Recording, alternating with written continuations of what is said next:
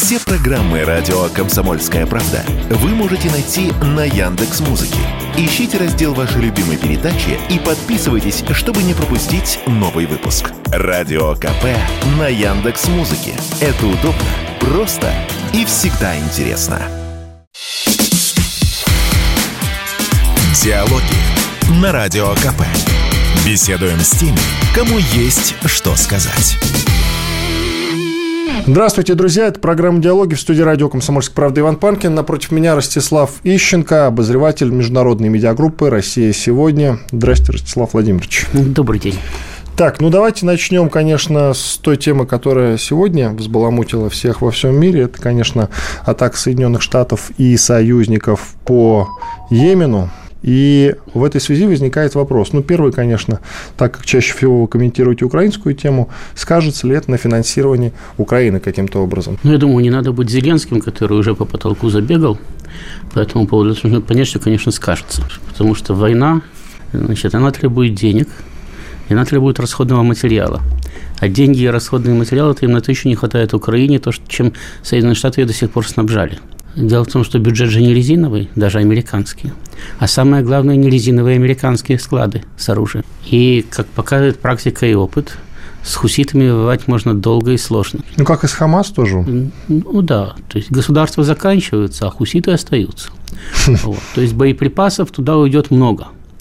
У Саудовской Аравии ушли все – и она даже еще немножко докупила. Она воевала не одна, а в большой коалиции очень богатых государств. Следовательно, Соединенным Штатам сейчас понадобится много боеприпасов на свою ближневосточную войну. А для них это момент принципиальный, потому что они же не случайно начали агрессию против Йемена. Они, как это не парадоксально, нуждаются в мире на Ближнем Востоке. Для этого они начали войну.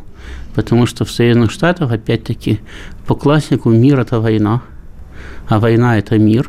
Они последние десятилетия всегда применяли один и тот же метод, который они называли там гуманитарными бомбардировками, миротворческими бомбардировками, демократическими бомбардировками. Но, в всяком случае, как только им нужен был мир, для того, чтобы этот мир наступил быстрее по-американски, они начинали бомбардировку. Значит, с газой как-то там Израиль сам худо-бедно справляется, остался почти без бронетехники, но газу практически в каменный век вбомбил. С Хезболлой там все тоже более или менее нормально, потери есть с обеих сторон, но граница на замке. А вот хуситы уже прервали торговый путь через Красное море. И как когда-то при Васко-да европейские суда идут в обход Африки. А это неприятно, потому что требует дополнительных расходов. Все, что они сейчас делают, это выход к войне с Китаем в э, Тихом океане. Ее надо начинать в конце 24-го, теле в конце 25-го года. Дальше поздно. Значит, для того, чтобы начать войну с Китаем, надо развязать руки с Россией. Хотя бы американские руки высвободить оттуда. Европа пусть воюет дальше. Для того, чтобы высвободить руки здесь, необходимо удержать на плаву Украину. Украина тонет. Оружия для Украины сейчас нет, и когда оно появится, скорее всего, будет поздно. Значит, единственное, чем могут помочь сейчас американцы Украине, это уменьшить давление российской армии, переключив ее на какие-то другие театры. Прибалты рассказывают, что у них Россия готовится напасть, поэтому надо срочно разместить там одну, две, три, десять, нет, сто дивизий. Значит, немцы бригаду размещают, э, шведы говорят, сейчас бригаду тоже пришлем. В общем, в Прибалтике формируется ударный кулак. Россия на это должна будет как-то реагировать. Поляки проводят учения, на которых отрабатывают войну в Белоруссии. И там тоже на границах размещаются американские дивизии, создаются новые польские дивизии. России тоже на это надо будет как-то реагировать. Потому что если не реагировать вообще, то они таки начнут войну. И Россия будет реагировать только в том случае, если это будет представлять реальную опасность. Реальную опасность размещения войск будет представлять в том случае, если у американцев будут боеприпасы для этих войск. А боеприпасы для этих войск появятся в том случае, если американцы закончат конфликт на Ближнем Востоке. Поэтому для того, чтобы добраться для, до Тайваня, надо в первую очередь закончить конфликт на Ближнем Востоке. Потом связать Россию на Западе при помощи этих европейцев, а потом самим заняться Тайванем и Китаем. Значит, вот, собственно, последовательность их шагов. Нормальные люди сели бы и договорились с Ираном. Тем более, что Иран с самого начала конфликта сказал, мы воевать с Израилем не собираемся, значит, у нас таких планов нету, мы готовы к переговорам. Они начали бомбардировки, потому что не решили, что так будет быстрее и надежнее. Югославию бомбили, Ирак бомбили, всех, кого можно бомбили, и здесь будут бомбить. Но это хуситы вот эти вот сетевые организации, неважно, кто их признает террористическими или кого из них признают террористическими. Мы признаем, на всякий случай, не, мы, говорим мы, это. мы признаем ИГИЛ террористическими. Да. Хуситов мы террористами не признаем, кстати, да. и Хамас тоже. А вот американцы Хамас террористами признают. А хуситов тоже пока еще не признавали, но могут скоро признать. Так вот, неважно, кто кого из них признает террористами, у них есть одно общее. Их очень сложно уничтожить. А, опять-таки, отличие хуситов от тех же Хамас заключается в том, что хуситы занимают стратегически важное положение на главном торговом пути. Они запирают Красное море, соответственно, запирают Суэц и запирают Средиземноморский торговый путь. То есть они запирают кратчайший путь, который связывает Европу с э, Азиатско-Тихоокеанским регионом. И поэтому воевать с ними вяло не получается. Значит, их необходимо значит, быстро принудить к миру. Быстро принудить к миру их можно было договорившись с иранцами. Иранцы их финансируют, иранцы их снабжают оружием, они их фактически держат за хвост. Прекращение поставок вооружений значит, сразу же делает э, хуситов значительно менее опасными для Соединенных Штатов. Но, повторяю, договариваться американцы не приучены, вообще забыли, что это такое. Вот они начали бомбить. Таким образом, они уже заранее обеспечили себе жесткий ответ. Ну, потому что на, на Ближнем Востоке там всегда местная политика была очень сложной. Вернее, как, с одной стороны, был очень простой, с другой стороны, очень запутанный. Ни один специалист по Ближнему Востоку никогда не мог точно сказать, кто с кем дружит, кто с кем враждует. Ну, вот Саудовская Аравия вроде бы тоже сейчас спонсирует Йемен. Да, но в Саудовской Аравии одновременно открывает э, свое воздушное пространство для бомбежек Йемена. Утром дружим здесь, вечером дружим там. Плюс они вроде как дружат с нами, но при этом нет-нет, да денежки Украине подкидывают. Это нормальная ближневосточная политика. Так вот, когда американцы со своим дуболомством в эту данность влазят, у нас все-таки есть еще, так сказать, традиции Примаковской школы, ближневосточной политики. Ну и, в принципе, российская дипломатия предпочитает говорить, а не размахивать большой дубинкой. А на Ближнем Востоке это важно. На Ближнем Востоке могут говорить долго, будут обманывать, потом опять клясться в любви и вечной дружбе, потом опять обманывать. Но с ними всегда лучше говорить, чем воевать. Потому что воевать-то можно долго, упорно, и так и не разберешь, с кем ты воевал, и победил ты или тебя победили. Вот американцы сейчас влезли в такой конфликт. Очевидно, что им менять свою позицию не собираются, да им и сложно будет признать, что вот они сейчас вот нанесли по хуситам удар, а потом вынуждены были перед ними капитулировать. А хуситы отвечать будут в любом случае. Это традиция Ближнего Востока. Тебя ударили, надо ответить. Байден не может допустить ответ, э, опять-таки, безответного, извините за тавтологию. То есть э, там конфликт будет разрастаться.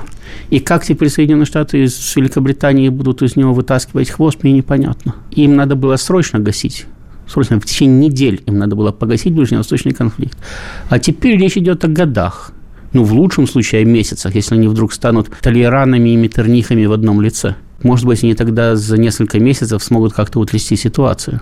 То есть они уже выпадают из э, своих собственных сроков, которые им необходимы были для того, чтобы решать свои глобальные проблемы.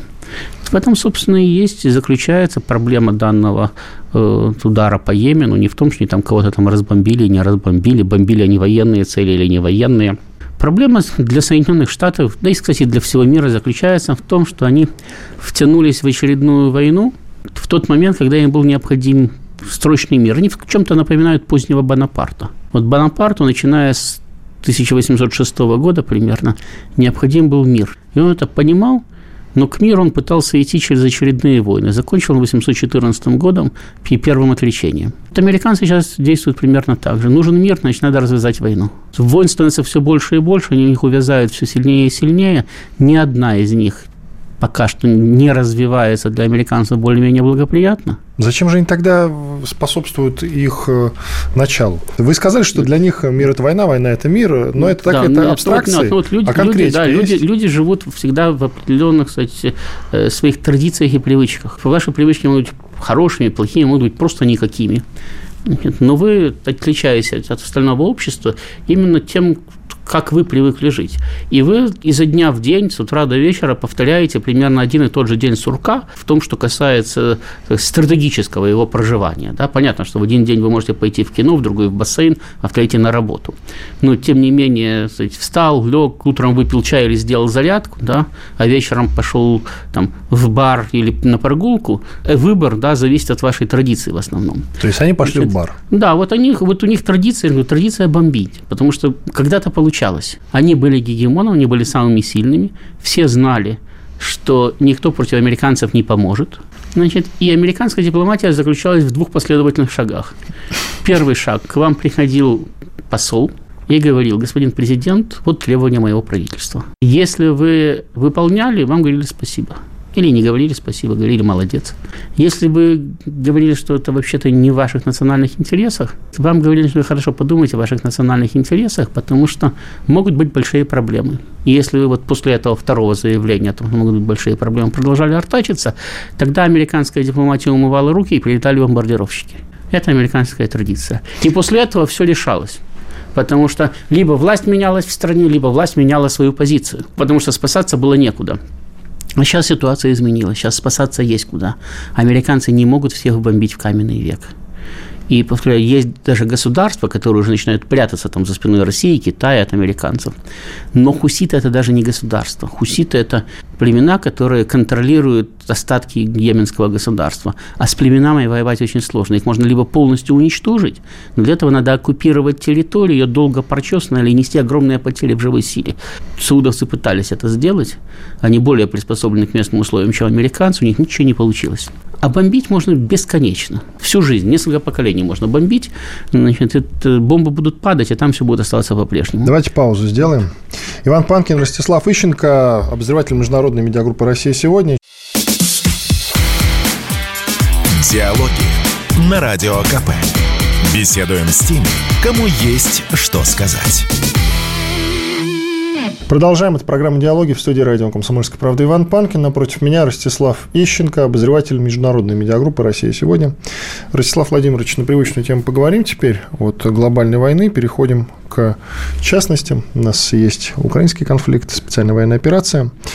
А, про вояж Зеленского по странам Прибалтики. Вот расскажите, зачем он просит деньги у стран, у которых их нет. И второй вопрос следом прям. Э, зачем эти страны обещают ему огромные транши? Вот Эстония пообещала миллиард долларов, которого у нее нет и быть не может. Понятно, что внешне это смешно. Нищий приехал к нищим и рассуждают о каких-то заоблачных суммах. На самом деле он туда поехал не за деньгами. Они туда поехали организовывать антироссийскую коалицию, создавать России проблемы на северном фланге. Украина не выдерживает войну. И даже эти американские оптимисты стали поговаривать о том, что рассыпаться она может еще до весны. Я думаю, что все-таки до лета они, скорее всего, дотянут, хотя не исключаю, что могут действительно и раньше погибнуть. Да? То есть Украина может посыпаться до лета?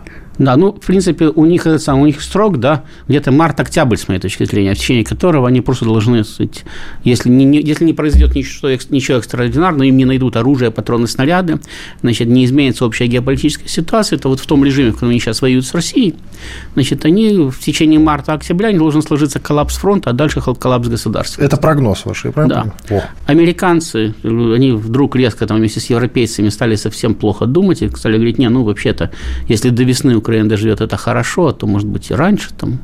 Значит, ну, я говорю, ну, это слишком маленький отрезок, значит, по идее, должна сама армия, там, ВСУ должны продержаться. Но у них действительно у них критическая ситуация, потому что у них э, техника закончилась, предоставленная Западом, ну, что-то еще осталось, да, но не в том количестве, каком надо, чтобы держать огромный фронт. У них закончились кадровые части, и мобилизация идет из рук вон плохо, и даже если они сейчас намобилизуют хоть миллион, значит, хромых и нищих, то этот миллион не сможет реально воевать. Потому что вот, если посадить необстрелянных людей, 100 тысяч, 10 тысяч в окопы, там, в опорные пункты, их оттуда просто выбьют или уничтожат в течение первого же дня. А если их посадить и прикрывать артиллерией, то они там могут сидеть достаточно долго. Кроме мобилизации, Украине, кроме бизнесу нужны пушки и снаряды для того, чтобы продолжать артиллерийскую войну с Россией. А этого всего нету.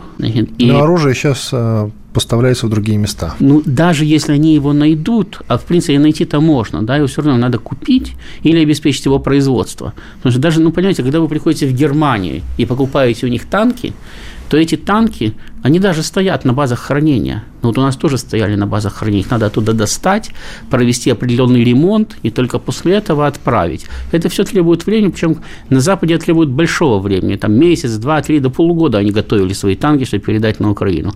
Но, допустим, они это сделают быстро, месяц-два. Ну, просто добавьте, у нас сейчас середина января, это будет середина марта. Это когда первые партии только пойдут. А надо же накачать еще войска достаточными мускулами, да, присылать не только танки, там, пушки, но и снаряды снаряды и все остальное. Значит, то есть это между серединой марта и серединой мая, да, это где-то будет только идти поставки для того, чтобы армия получила достаточное количество ресурсов для войны. Это повторяет, если вот сейчас, сегодня Конгресс садится, голосует, и деньги появляются. А он пока что не собирается голосовать, деньги еще не появились. Для Украины действительно ситуация пиковая. А Соединенные Штаты хотят ей помочь. Действительно хотят, потому что это э, не просто там союзник, расходный материал, там кто угодно. Украина решает важнейшую проблему. Она связывает Россию на западном направлении, обеспечивая американцам последнюю возможность как-то решить свой вопрос с Китаем силовым путем. Потому что договариваться они там тоже не собираются. Соответственно, можно помочь только одним способом – снизить давление России на Украину – если вы не можете усилить одну сторону, попытайтесь ослабить другую сторону. Вот они пытаются ослабить Россию, ослабить давление России. Для этого они пытаются создать угрожающую позицию на э, северном фланге, то есть на северо-западе, это Прибалтика, Польша, заставить Россию часть войск снять с украинского фронта, перебросить на это направление. Соответственно, войск меньше, давление меньше. Почему они оказались в такой критической ситуации? Что в прошлом году они мыслили ровно так же, как всегда, как Запад мыслил всю жизнь. Если мы зимой не воюем, Россия тоже зимой воевать не будет. И они откровенно говорили, Украине надо продержаться до октября месяца, потом начинается осенняя распутица, до весенней распутицы активных боевых действий не будет. Весенняя распутица заканчивается в конце апреля, в начале мая. У нас будет время для того, чтобы накачать украинскую армию новым вооружением. Россия пренебрегла, значит, их планами и их э, правилами ведения боевых действий, начала активное наступление стратегическое зимой. В общем-то, стандартно для России. Украина начала сыпаться, потому что оружие предполагается весной, а война идет зимой. И отвечать надо сейчас. Поскольку они-то ждали, что у них будет времени достаточно, оказалось, они оказались в пиковой ситуации. Денег нет, оружия нет, а поставлять надо сейчас. Вот поэтому у них возникла вот эта вот необходимость изыскать какую-то возможность, значит, растянуть российские силы. Почему, вы думаете, Украина вдруг начала террористический обстрел Белгорода? Снарядов ракет все меньше и меньше, а на Белгород хватает. Потому что они долго создавали вокруг Харькова крупный укрепрайон, примерно такой же, как они создали в свое время в Донбассе. Плюс Харьков – это крупный миллионный город, который очень тяжело Полтора брать. Полтора миллиона даже. Да, да это, это, его очень тяжело брать. Это большой город с каменными зданиями, с подвалами, с электронной коммуникацией. Это не Бахмут который брали полгода, и не Авдеевка, которую брали 10 лет, да, с ним будет потяжелее. Но надо заставить Россию брать Харьков. Она же не собирается это делать. Она собирается обойти, оставить в тылу и заставить капитулировать так. А для того, чтобы заставить брать Харьков, надо принудить Россию захотеть отодвинуть границу прямо сейчас. Как она может захотеть отодвинуть границу? А потому что вот э, Белгород обстреливают, значит, надо срочно отодвинуть границу. То есть пойти в лоб на харьковские укрепления. Где войска взять? Опять-таки, с Донецкого фронта перебросить на Харьковский фронт. Давление на Донецком фронте ослабнет. Ну, хорошо, но стреляют по Белгороду, а Россия на Харьков нападать не приходит. Значит, надо найти еще один вариант. Вот формируется второй. Прибалты, в принципе, они очень ну, полезные дураки. Они истерят по поводу того, что Россия на них готова напасть уже на протяжении 20 лет. И когда, когда американцам надо, они сразу говорят, о, смотрите, вы помните, Россия же не готова напасть, давайте мы туда еще войска пошлем. И посылают. Вот сейчас они резко начали увеличивать, ну, за счет европейцев, опять-таки, смотрите. Раньше туда посылались в том числе американские бригады, батальоны и так далее. Сейчас американцев ну, там не остается, не свои выводят. А там появляются немцы, туда готовятся отправиться шведы и так далее. Они создают там европейский ударный кулак. Плюс создается ударный кулак в Польше за счет наращивания возможностей польской армии. Да, там есть две американские дивизии, но эти две дивизии размещены от Польши до Румынии. Прибытие третьей только ожидается а польскую армию собираются увеличить в два раза и резко нарастить ее бронетанковые, артиллерийские возможности, там, и авиационные возможности и так далее. Вот этот ударный кулак создается для того, чтобы Россия на него реагировала. Потому что это же тоже ход мы сейчас нападем на Белоруссию, да, и посмотрим, как вы будете реагировать. Им война сама по себе даже не нужна. Да, мы там создаем корпус на финской границе, мы создаем значит, дополнительные силы в районе Санкт-Петербурга, создаются новые военные округа, но это будет потом, они в процессе создания. Но угрозу надо купировать уже.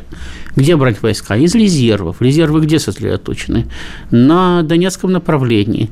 Донецкое направление ослабляется. Ослабляется давление на украинские войска. Значит, появляется шанс, опять-таки, что Украина додержится до того светлого момента, когда американцы смогут поставить ей вооружение. В принципе, американцы сейчас находятся в очень сложной ситуации. Они пытаются растягивать наши возможности за счет своих союзников, а свои концентрировать. И если им сейчас надо сконцентрировать на китайском направлении, то вот они пытаются полностью Украину и всю эту самую, всю западную границу России закрыть за счет своих европейских союзников. И весь американский ресурс перебросить на китайское направление. И, кстати, поэтому возвращаюсь к нашей первой части говорю вам еще раз, что у них была большая ошибка, когда они начали бомбить хуситов. Потому что у них нет европейских союзников, которые закроют им тыл с хуситами. Уточнение небольшое перед перерывом хочу сделать. Вы сказали, что что там, в Прибалтике, Зеленский пытается, может быть, и не Зеленский, может, наоборот, Прибалты хотят с Украиной, с У Украиной них выстроить да, коалицию некую антироссийскую, разумеется. Но почему тогда он не требовал, именно не требовал вернуть украинцев, которые осели в Прибалтике? Да, он сказал, что они должны быть на фронте, те люди, которые подпадают под мобилизацию, но не сказал и не попросил руководство прибалтийских государств этих людей вернуть. Они сами говорят, что не готовы возвращать. Эстония говорит, что она готова депортировать украинцев. И где? Для того, чтобы депортировать украинцев, да, нужен, по крайней мере, запрос украинского правительства. А с чего вдруг он его не делает? Нельзя запросить по принципу «наловите, пожалуйста, у себя украинцев и депортируйте их». Надо указывать конкретного человека с конкретным именем, фамилией отчеством и указывать конкретную причину. Европейцы давно говорят, кстати, об этом даже и немцы на это намекают. Поляки вообще нашли идеальное решение. Они сказали, не будем депортировать, мы создадим такие условия, что они сами уедут. Да. Но это они размечтались, украинцы от них не уедут. Необходимо дать механизм. Так вот, украинцы пытаются дать этот механизм. Они перед Новым годом устроили истерику, заставили всех зарегистрироваться в посольствах. То есть все побежали менять документы раньше, чем будет принят закон, хотя непонятно, чем этот закон там им мешал. Но им сказали, после Нового года вы ничего не сможете поменять. Они перед Новым годом все побежали, выстроились в очереди, и все теперь украинские посольства знают, где кто из них находится. Дальше у них остается простой способ. Они посылают по адресу повестку – туда, за рубеж, посольство пошлет. Они же принимают закон, в соответствии с которым значит, расширяется возможность отправки повесток. То есть не только ТЦК, но и другие организации могут рассылать повестки уже по закону. И после этого человек сразу становится уклонистом. На него заводится уголовное дело, а дальше просто идет простой механизм э, сотрудничества в выдаче уголовных преступников. У меня уголовное дело есть? Есть. Вот, вот пожалуйста, вот вам список этих самых, э, которых необходимо в рамках правовой помощи передать на Украину. То есть, все-таки это дело времени. Это механизм надо еще отработать, да, надо, чтобы его там признали там, и так далее. Но, в принципе, они с двух сторон, они идут навстречу друг другу, они пытаются найти способ украинцев таки заставить воевать. Другое дело, что, повторяю, они не понимают, с кем они имеют дело. Заставлять воевать украинцев, которые уже окопались в Европе, это все равно, что бомбить хуситов. Иван Панкин и Ростислав Ищенко, обозреватель Международной медиагруппы «Россия сегодня». Диалоги на Радио КП. Беседуем с теми, кому есть что сказать. Продолжаем. Иван Панкин и Ростислав Ищенко, обозреватель международной медиагруппы «Россия сегодня». Ростислав Владимирович, а зачем тогда Зеленскому Давос? Ведь там решают экономические проблемы, насколько я знаю, а не политические. Зеленскому необходимо, чтобы о нем помнили – знаете, они сейчас... И он вообще... использует все площадки. Да, они даже. сейчас просто боятся, что них вообще забудут. Тут я думаю, что как только началось, началось вот это обострение на Ближнем Востоке, американцы начали бомбить хуситов. Зеленский сразу забился в истерике. И правильно забился. Потому что чем больше проблем и чем больше проблем актуальных, на тем более дальний план уходит Украина. Тем более, что если американцы примут как данность, что Украину не спасти, то Зеленскому будет совсем плохо. Тогда оружие вообще не дадут. Тогда вообще ничего не дадут. Просто пока что для команды Байдена Украина является еще одним из приоритетов. Они считают пока что, что они не могут себе позволить перед выборами проиграть на Украине. И они пока что не видят другого варианта, кроме как э, при помощи Украины и восточноевропейцев Россию сковывать на Западе, для того, чтобы освободить руки для Китая. Если они примут как данность, что все, Украина потеряна, придется искать другой вариант. И они тут же об Украине забудут. Политика цинична. Если у нас не может быть дальше общего интереса, то что, собственно, я должен из нас напрягаться. Поэтому Зеленский э, совершенно правильно пытается всюду о себе напоминать. И более того, вот этот его вояж по Восточной Европе, это ведь, ну как, это не только украинский интерес, это и восточноевропейский интерес. Дело в том, что не случайно это Польша и Прибалтика. И в Польшу приехала Тихановская, Зеленский отправился в Прибалтику поляки и прибалты – это э, э, государства, которые действительно больше всех в Европе боятся, э, что Россия полностью ликвидирует Украину. для них это катастрофа. Это катастрофа всей их политической концепции. Потому что их политическая концепция, внешнеполитическая, основывалась на сдерживании России. Но сдерживать Россию они собирались при помощи Украины. И до сих пор им это удавалось. И дальше возникает вопрос, а кто будет дальше сдерживать Россию? Они оказываются прифронтовыми государствами. Поляки мне об этом говорили еще в 90-е годы. Вот сейчас Германия борется за то, чтобы принять Польшу в НАТО. Потому что Германия – прифронтовое государство НАТО. Граница НАТО проходит по восточной границе Германии.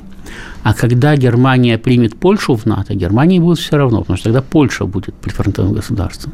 Но тогда Польша будет стремиться принять в НАТО Украину для того, чтобы отодвинуть границу НАТО на восточную границу Украины.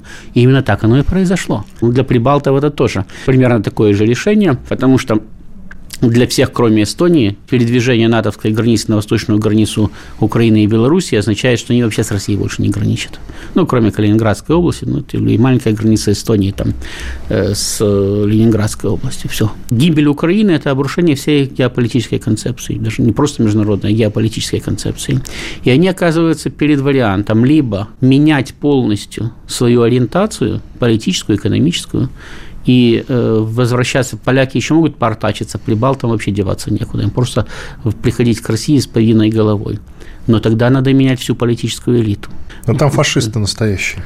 Так это не важно, да это не важно, фашисты или не фашисты, они просто не хотят уходить. Как любая политическая элита, они не хотят расставаться с возможностью руководить своими государствами. Я это к тому, что, я не знаю, с Молдовой рано или поздно сможем договориться, на мой скромный взгляд, даже с поляками сможем договориться, с прибалтами ни с одной из прибалтийских государств не сможем. Тут так только... в том дело, они даже не собираются с нами договариваться. И вот. вот они оказываются в ситуации, когда договариваться они с нами не собираются, а противовес, который сдерживал Россию, исчезает. Э, остается там трехтысячная эстонская, пятитысячная латвийская и двадцатитысячная литовская армии, значит, противостоять России. Они уже всем рассказали, что Россия на них вот-вот нападет. Более того, они провоцируют Россию постоянно, они не могут выйти из этого режима провокаций. Но одно дело провоцировать, когда Россия сидит в украинском капкане и не может оттуда вырваться, и, соответственно, до Прибалтики ей пока что дела нет, это на потом отложено. А другое дело провоцировать, когда Россия сказать, свободна, а Европа в страхе. Тогда с, поиграть в блокаду Калининградской области можно один раз – Новость. Великобритания и Украина подпишут двустороннее соглашение в сфере безопасности в ходе визита премьер-министра Королевства Риши Сунака в Киев. Об этом говорится в заявлении британского правительства 12 января. Соответственно, нужно толкование тому, что это значит. Но я думаю, что это будет стандартное э, слова поддержки и обещание технической, экономической помощи, потому что соглашение в области безопасности – это ведь не союзное соглашение, да? То есть Великобритания явно не собирается воевать за Украину поставлять вооружение и воевать все-таки разные вещи. Например, американцы вооружение в Великобританию и Советский Союз Нет, ну на уровне поставляли. советников, опять-таки, не, не только вооружение. Э, ну, советников поставляют все, что хочешь. Значит, и даже технический персонал поставляли, чтобы помогать разбираться с американской техникой. Но воевать они с Германией начали только тогда, когда начали войну с Японией, и Гитлер объявил войну Соединенным Штатам. И в Первую мировую войну Соединенные Штаты помогали Антанте всячески помогали. Но воевать они начали только в 16 году. А реально армия прибыла в Европу в 17-м и приняла участие в военных действиях уже только в 18-м. Так что значит, помощь техническая и непосредственно войска на фронте – это все-таки разные вещи, согласитесь. Пока Прибалтика посылает на Украину патроны и снаряды – это одно дело. А когда нам надо открывать Прибалтийский фронт и посылать туда войска – это другое дело. То же самое с Великобританией. Пока Великобритания посылает ракеты, это неприятно. А вот когда нам надо будет принимать решение, бомбить Британию или не бомбить, и думать, что мы можем получить в ответ, это будет уже немножко другая, другая ситуация. Поэтому я говорю, что соглашение в области безопасности – это не соглашение в области Союза. И я так понимаю, что это один из способов моральной поддержки Украины и в том числе поддержки режима Зеленского. Потому что у него по мере усложнения ситуации на фронтах э, слабеет его внутриполитическая база. Появляется все большее и большее количество внутрирежимной оппозиции. То есть такие же нацисты, которые хотят быть у власти и которых Зеленский к власти не пускает. Э, для того, чтобы показать, что все-таки на, на Зеленского Запад ставит, а вот англичане подписывают соглашение с Зеленским. Зеленский добился, да, может быть, денег еще и не дали или не дали много, потому что все время по чуть-чуть дают, да. Да, может быть, оружие еще не поступило, но соглашение о волсе безопасности уже есть. Вот, например, сейчас французы сообщили, что у них уже достаточное количество мощностей, чтобы поставить к марту, как они обещали в свое время, миллион снарядов в Украине. А на конец года было поставлено 400 тысяч. И мощностей не было. Они в новогодние праздники, как вы думаете, в рождественские, да, создали эти мощности? Там нет, Южная я... Корея помогает очень нет, серьезно. Я... помогают многие, да, но они помогали и раньше. Я думаю, что снарядов как не было, так и нету. И да, они поставят на Украину какое-то количество. Возможно, даже какое-то э, относительно солидное количество, там 200-300 тысяч снарядов, возможно, да. Но миллион вряд ли к марту поставят. То есть, ну, 600 тысяч, которых не хватает до миллиона, очень, очень сомнительно, потому что это же надо не только произвести, но еще и перевести, погрузить, перевести. Это очень непростая работа, э, все это организовать. Но сказать уже сейчас, для того, чтобы Зеленский мог выступить, там, страны сказать, все, снаряды уже есть. Они уже в пути. Сейчас они будут. Сейчас армия получит снаряды. У армии нет снарядов. Я добыл снаряды. Сейчас армия получит снаряды. Вот Британия. Вот Британия нас поддерживает. Там же тоже будет прописано, что Британия передаст, как она будет помогать, там, какими Ну вот, вот нас еще поддержат. Тут еще сейчас будут, там, не знаю, там танки, пушки, самолеты. Здесь же не так важно иметь, как важно поднять боевой дух – хотя бы в обществе. Если уже не в армии, то хотя бы в обществе. Чтобы, опять-таки, чтобы э, общество не говорило, так, может быть, нам все-таки уже пора мир заключать. Ну, его нафиг. Уже а как там с боевым духом сейчас? Ну, видите, э, там я бы э, назвал бы это парадоксальным явлением, потому что это очень нестандартный подход к войне общества. А, в целом украинское общество считает, что надо воевать и победить. Прям именно на уровне общества. Да, именно на уровне общества. Но при этом воевать должен не я, а вы. Ну, то есть не я, а сосед. Я на войну не пойду. Так считает каждый. А вот сосед обязан пойти. Нечего ему тут уклоняться в тылу. Он обязан пойти и воевать, и спасать страну. Значит, и вообще воевать надо до победы. это популярная точка зрения, особенно среди тех, кто за рубежом живет, вот у тех украинцев. Не только за рубежом, на Украине тоже. Э, они ведь, опять-таки, сколько раз там бросали клич, давайте объединимся, там, значит, не дадим кстати, э, ведь их же э, на фронт отправляли вне всякого закона. То есть их буквально ловили на улицах, отправляли на фронт с нарушением закона. Вот давайте объединимся и не дадим нарушать закон. Будем требовать, чтобы поступали по закону. И никто ни разу не объединился. Вы посмотрите, сколько там вот роликов, да, показывают. Они же все одно и то же. Значит, люди стоят вокруг и вроде возмущаются, говорят, ай-яй-яй, как же так? Что это вот его схватили? И все говорят, все стоят с телефонами, снимают, и говорят, вызовите полицию, вызовите полицию. А что, в своем телефоне нельзя, наоборот, полицию вызвать? Там еще есть одна парадоксальная история забавная, что женщины отбивают мужиков, мужиков мужики при этом не сопротивляются. А да. вот их жены, как правило, очень даже. Ну да, ну тоже, смотря кто как отбивает. Потому что я тоже видел ролик, когда там женщина на, на камеру активно покрикивала «вызовите полицию», значит, это все не... И снимала прямо на свой телефон тоже. Значит, это несправедливо, это незаконно там и так далее. Э, и буквально, значит, билась в истерике. Но как только увидела, что его все загрузили в автобус, она подошла и тут же совершенно спокойным голосом сказала, ну, ключи-то от машины дай. Иван Панкин, Ростислав Ищенко, обозреватель международной медиагруппы «Россия сегодня». Диалоги на Радио КП. Беседуем с теми, кому есть что сказать. Иван Панкин, Ростислав Ищенко в студии радио «Комсомольская правда», международный обозреватель медиагруппы «Россия сегодня». Ростислав Владимирович, тут дискуссия перед Новым годом была довольно активная в лучших телеграм-домах. Посвящена она была теме пленных, военнопленных украинских становится все больше и больше. И из каких-то из них образуют какие-то батальоны, которые воюют на нашей стороне. И вот нашлись люди, которые говорят, как можно доверять предателям. Знаете, меня э, удивляют люди, которые, с одной стороны, говорят, ну вот как же мы, мы тут поддерживаем СВО, Россия все делает правильно, значит, но это не наш народ. Кстати, мы... наш? Да. Не, ну если мы освободители, то это наш народ. Да, а в вашем мнении, же... это наш народ? Да, но мы же не можем освобождать чужой народ, правда? Нет, ну секундочку, видите, у людей есть разное мнение. Вы понимаете, вы могли совершенно спокойно сказать, мы территорию захватываем, потому что это обеспечение нашей безопасности. И плевать мы хотели на то, что по этому поводу кто думает. Да? Но мы говорим, нет, мы освобождаем, потому что это русские земли, русские люди. Ну, то есть, если это русские земли, там живут русские люди. Если там живут не русские люди, то это уже не русские земли. А это бывшие русские, да, сейчас это чужие уже, да. Даже если эти люди когда-то были русскими, а сейчас перестали ими быть, да, тогда это чужие земли. Это земля тех людей, которые там живут, независимо от того, как они себя там называют. Татары, евреи, армяне, греки, русские, украинцы и так далее. Значит, соответственно, если это наш народ, то это наша земля, и мы ее освобождаем. Если это не наш народ, то это не наша земля, и мы ее захватываем. Здесь, по-моему, двух мнений быть не может. Мы же, опять-таки, мы им что делаем? Мы им гражданство свое выдаем. То есть мы их признаем своими людьми. Мы приходим на эту территорию и говорим, ребята, вот, пожалуйста, вы принимаете решение, вы с ними, да, или вы с нами. И это решение выражается в том, вы принимаете российское гражданство или вы остаетесь в украинском гражданстве. Это ваш свободный выбор. Человек делает свой свободный выбор. Он принимает российское гражданство, говорит, нет, я русский, я гражданин России, и я собираюсь за нее воевать. Потому что моя территория – это уже Россия. Все. Какой он предатель. Очень бурное обсуждение в свое время вызвало мое скромное предложение. Я говорил, что нужно увеличить выдачу паспортов украинцам, потому что э, на этом направлении огромное количество проблем. И, допустим, одной из стран Центральной Азии мы выдаем паспорта гораздо активнее, чем Украине. Я вот думал, а нужно наоборот, чтобы украинцы получали как можно больше паспортов. Мы таким образом еще и сможем избежать, э, скажем так, ну вот этого предательского момента, когда будут э, на территории России проживать бывают люди, которые совсем нам не лояльны, в общем-то, и в какой-то момент они легко и непринужденно смогут покидать нашу страну.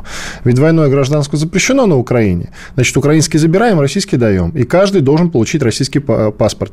Мы помним, что Владимир Путин подписал указ о гражданстве. Там есть такая поправочка, что для всех критиков России, особенно те, кто получили а, документы после 18 лет, то есть они не родились на территории России и не по факту рождения получили а, российское гражданство, паспорт можно отозвать.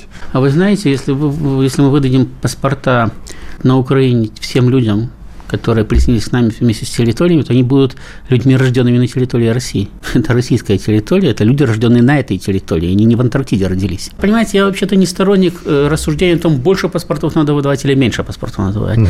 Я считаю, что вообще-то в миграционной политике просто надо навести э, элементарный порядок. Ну, это как-то область, которая значит, почему-то государство начинает регулироваться в последнюю очередь. Ну, вот вроде бы есть какое-то ведомство миграции, да, то там было УФМС, потом оно стало подразделением МВД. Вот оно вроде бы как занимается иммигрантами, плюс занимается часть, часть промышленников, да, мне нужна дешевая рабочая сила, я лоббирую для себя там хоть украинцев, хоть киргизов, хоть таджиков, кого угодно, хоть немцев даже, да. Угу. У нас же сейчас тоже есть самое, да, давайте привлечем больше немцев, пусть же поднимают сельское хозяйство за Уралом пусть приедут к нам. И, кстати, вполне логичная и нормальная мысль. То есть мы должны просто понимать. Мы стремимся просто восполнять потери населения за счет мигрантов любых, да, и получить потом Европу сегодняшнюю. Но они же тоже шли по пути. Смотрите, турки у нас поработали, как хорошо получилось. Югославы поработали, как хорошо получилось. Давайте привлечем там негров из Африки, их-нибудь там арабов, там беглецов с Ближнего Востока, афганцев. Они тоже поработают, хорошо получилось. Раз приехали, получилось плохо. Но менять что-то уже поздно. Мы тоже должны ответить себе на вопрос. Мы просто за бесконтрольное привлечение мигрантов, потому что нам нужен рост населения, или мы хотим получить э, людей ответственных и лояльных государств. Понимаете, к нам приезжают э, таджики, да, которые вполне хорошо работают, э, принимают российское гражданство, становятся русскими, лояльными российскому государству, сейчас воюют там где-то там. И приезжают таджики, которые не собираются интегрироваться в общество, собираются немножко подработать, значит, уехать назад, и которые даже, поскольку у них традиция другая, им здесь тяжело жить. Да? И этот, эта тяжесть юридически выплескивается в конфликты на нашей территории. Это разные таджики. И отношение к ним должно быть разным. И на Украине у нас тоже будут совершенно разные люди. Вот там паспорта берут те, кто реально э, считает себя русским, хочет жить в России, хочет, чтобы здесь, на его территории была Россия, и берут те, кто хочет взрывать э, железнодорожные пути на территории России. И наличие паспорта ему это облегчает. И я считаю, что вот эта вот игра «взяли гражданство, дали гражданство, назад отобрали гражданство», да, э, это в пользу бедных. Потому что тот, кто работает на иностранную разведку, того ты не испугаешь тем, что у него отнял гражданство. Наоборот, угу. он вернулся назад героем, значит, получил деньги и орден. Если человек... Но получил, тогда мы хотя бы Если критики... человек получил российское гражданство, нарушает российские законы, надо его не, не отнятием паспорта пугать, а в тюрьму сажать на основании тех законов, которые он нарушает. Хорошо, два примера. Был я в Белгороде, еду в машине, рядом другая, на ней написано «своих не бросаем», а номер украинский. Или вот у меня во дворе, здесь, в Москве, стоит машина, я ее наблюдаю уже несколько лет с украинскими номерами. У меня вопрос, а что мешает поменять номера? Конце концов... Ну, и, наверное, паспорт тоже украинский. Я, я не знаю, какой у человека паспорт. У него может быть паспорт украинский, э, то есть российские номера украинские. Это уже проблема с тем, как он там пересекал границу, значит, как он ну, проводит самое пере, переоформление своего транспортного средства, вообще оно его или не его там и так далее. Ну и кого своих он не бросает, тоже вопрос остается. И да? кого своих не бросает, вопрос остается. Но, понимаете, если там, он может не обращать даже внимания на то, что у него номера украинские, считает, что это никого, никого особенно не волнует. Потому что как раз человек, который маскируется, да, и который пытается нанести России ущерб, он и номера поменяет, и даже выступит еще, э, значит, по телевидению и печатно, и скажет, что он за Россию против бандеровцев, а потом пойдет взрывать э, железную дорогу. У нас есть э, нормальный способ значит, соблюдения закона или несоблюдения закона. Людей за критику власти да, ущемлять в правах нельзя. Там, или даже за критику политики государственной. Почему? Потому что, У нас есть сейчас ограничивающие законы. Потому что, потому что, вот, кстати, ограничивающие законы – это плохо. Значит, а но дискредитация опять, российской да, армии, да, закон, но, это да, плохо? Да, но у нас, ну, понимаете, этот закон слишком, слишком больно трактуется. В том числе он слишком больно трактуется в прессе. А у нас еще есть дискредитация участника. Вот. Так вот, именно, что это, это, эти законы слишком больно трактуются, слишком больно трактуются в том числе в прессе. Сам по себе закон не может быть хороший или плохой. Вопрос в том, как он действует, да, и вопрос в том, как на него реагирует общество. Так вот, э, общество реагирует по принципу, кто-то сказал, что там генерал, значит, плохой, это дискредитация российской армии. Кто-то сказал там, что, значит, что-то сделается неправильно, это дискредитация российской Нет, дискредитация – это ложь. Так вот, я, в принципе, не вижу смысла принимать законы о дискредитации, там, армии, полиции, ФСБ, кого угодно, если есть закон о клевете. Человек выступил, сказал, он оклеветал армию. Вот закон о клевете, берите и сажайте в тюрьму. Там уголовная статья есть. Вы считаете, что санкция закона о клевете маленькая? Увеличьте эту санкцию.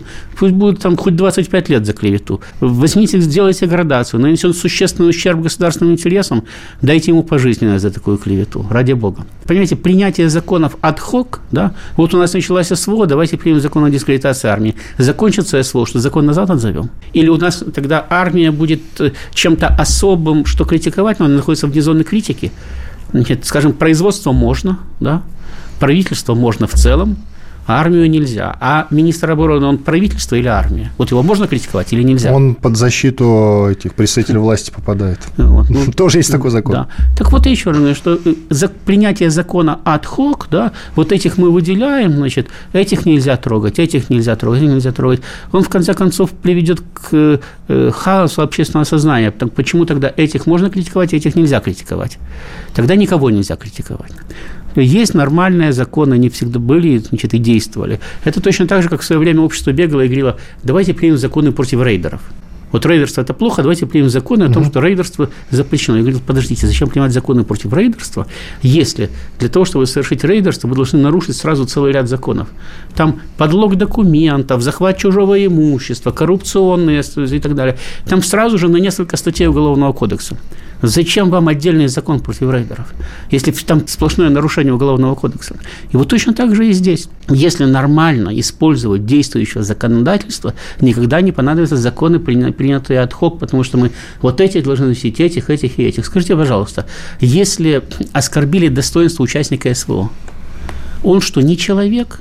Или у нас разрешено оскорблять человеческое достоинство? Он такой же человек, как другие. Если его избили, значит, за нанесение телесных повреждений, значит, если его оскорбили словесно, за словесное оскорбление, так далее, есть э, уголовная статья за это. И за то, и за второе. Его оклеветали, есть уголовная статья. Как его еще отдельно оскорбили? Он почувствовал себя лично оскорбленным, ну, я говорю, есть, есть нормальная, нормальная нормативная база, которая, в принципе, действует. Спасибо. Поэтому, поэтому, я говорю, с моей точки зрения, надо просто этой базой пользоваться – и все у нас будет хорошо. И это относится в том числе к тому, о чем мы с вами говорили, да, э, к э, выдаче паспортов, к работе с э, миграцией. Причем неважно, откуда она, с Украины, из Германии, из Таджикистана, из Киргизии, из Казахстана, из Кая, какая угодно. Везде должен быть примерно один подход государственный и одни нормальные, понятные правила. Причем понятные и для одной, и для другой стороны. И Спасибо. прозрачные. И все будет хорошо. Иван Панкин, Ростислав Ищенко, обозреватель международной медиагруппы «Россия сегодня» были здесь, остались очень довольны. Спасибо большое. Диалоги на Радио КП. Беседуем с теми, кому есть что сказать.